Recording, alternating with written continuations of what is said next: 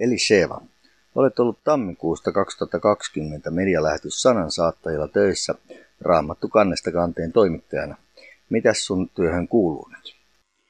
Työhön kuuluu monenmoista, mutta perustahan on se raamattuopetus, jonka Jukka Norvanto on silloin aloittanut 1997 ja sitten jokaisesta raamatun kirjasta on useampia raamattuopetuksia. Mutta erityisesti Raamattu kannesta kanteen toimittajan työhön liittyy se, että katsomme uudet juonnot alkuun, loppuun, väliin, mikä sitten, ja haastattelut, erilaiset haastattelut tai kertomukset tai mitä, mitä niin kuin siihen sitten on hyvä laittaa. Ja mulla on jotenkin, mä itse olen semmoinen kokonaisuuksien ihminen, niin mä oon tosi paljon käytän myös aikaa sitä, että että se musiikki myös tulee, että koko Raamattu kannesta kanteen ohjelma on sitä, että alusta loppuun siinä on joku kaari. No, miten sä päädyit tähän Raamattu kannesta kanteen toimittajaksi? No se olikin vähän seikkailu. Eli yksi kerta puhelin soi ja sieltä henkilöstöpäällikkö Marko Pihlajamaa soitti, että kuule, mä olen kuullut susta hyvää, että sä kuulemma teet rukous Suomen puolesta ohjelmaa tuolla Radio Dayssä ja sieltä ne oli sitten mua suositellut ja, ja siitä se sitten alkoi. Itse asiassa mulla oli työhaastattelu Israelissa. Tosin silloinkin jo Zoomin kautta ennen tätä Zoom-aikaa ja Teams-aikaa, mitä ollaan nyt vietetty, mutta, mutta sinne sitten eräänä päivänä kuolleelle merelle Marko ja Meri ja Kauppinen sitten soitti. Ja sitten mut siihen pyydettiin. Niin, tiedän, että tämä on ollut sulle tosi niin kuin, mieluisa asia, koska sinulla on näitä Norvanon kirjoja ollut meillä täällä kotona jo aiemminkin, joten se oli ihan selkeätä kyllä johdatustakin, niin minä sanoisin. Ja, no, mitä sitten sulle, kun aloitit tekemään tätä työtä, niin minkälaisia ohjeita ja neuvoja sinulle annettiin tähän raamattukannattakanteen tekemiseen? Silloin kun tulin eh, taloon tammikuun puolessa välissä, niin mulla oli aikaa siinä sitten tutustua ensin tosi paljon Sansan työhön, koska ne haastattelut liittyi paljon siihen.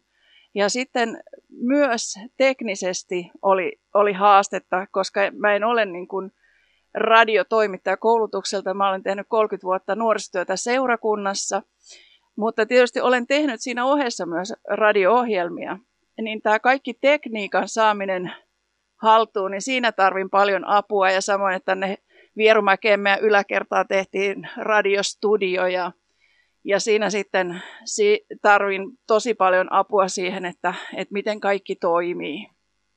No mitä sitten siihen käytännön työhön annettiin apuja oli se, että teitä kuuntelijoita on niin paljon, että on hyvä, hyvä niin kuin puhua selkeästi että jokaisen on helppo, vaikka on huonompi kuulonen, niin, niin on helpompi kuulla sitä.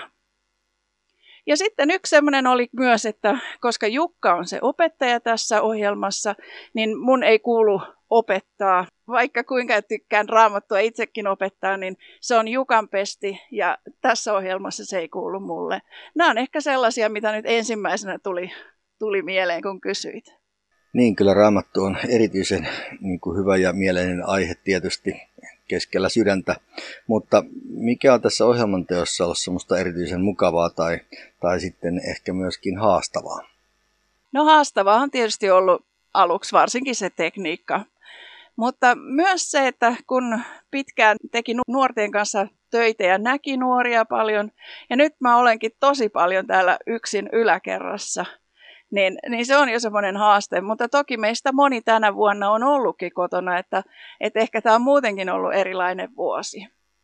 Ja sitten toinen on haaste ehkä semmoinen, että koska mä niin innokkaasti opiskelen sitä raamattua, kun on pitkään opiskellut ja opettanut raamattua, käynyt raamatuopetusakatemiat ja kaiken näköiset tällaiset, niin sitten se, että haluaa oikein niin kuin imeä sen kaiken, mitä Jukka puhuu, joko niin kuin kuuntelemalla tai sit lukemalla niistä kirjoista, niin sitten se välillä vie aika paljon aikaa, niin sitten on välillä haaste tehdä niin kuin nopeasti näitä ohjelmia eteenpäin. No mikä on ollut erityisen mukavaa?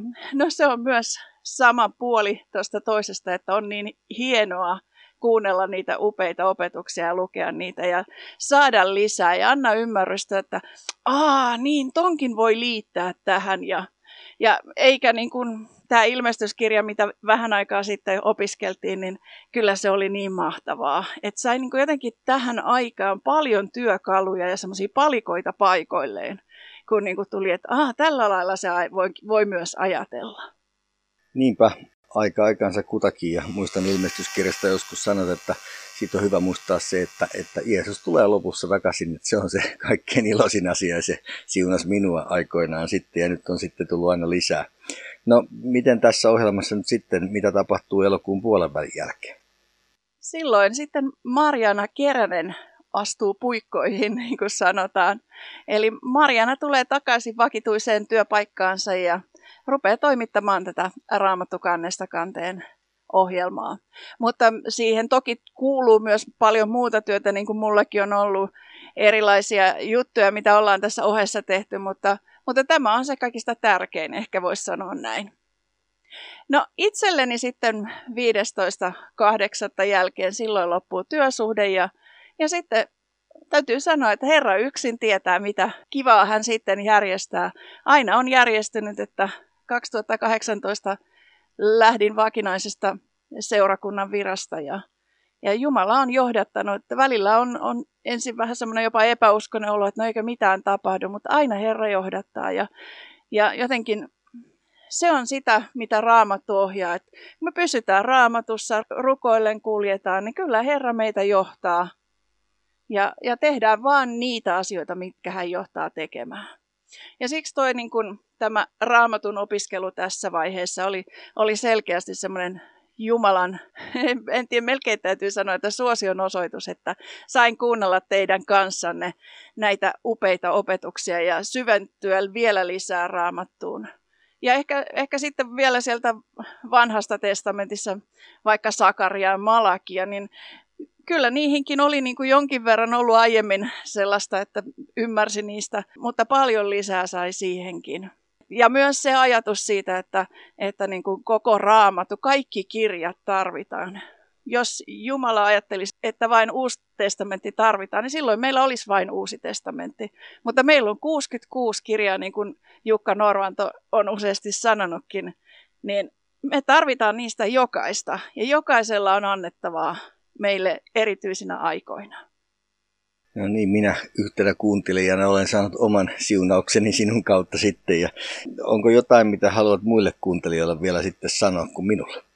Mä iloitsen teistä jokaisesta, jotka haluatte opiskella raamattua.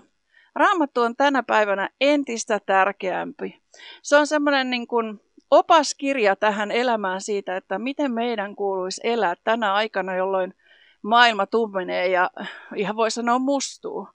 Ja ne, jotka haluaa kulkea raamatun mukaan, niin he kirkastuu. Silleen siellä sanassa sanotaan. Jotenkin mä rohkaisen sua, rakas kuuntelija siellä, että oo rohkeasti raamatun puolella.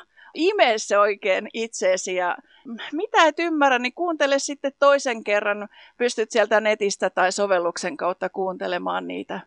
Ja, ja niin anna Jumala vaikuttaa suhun tahtomista ja tekemistä.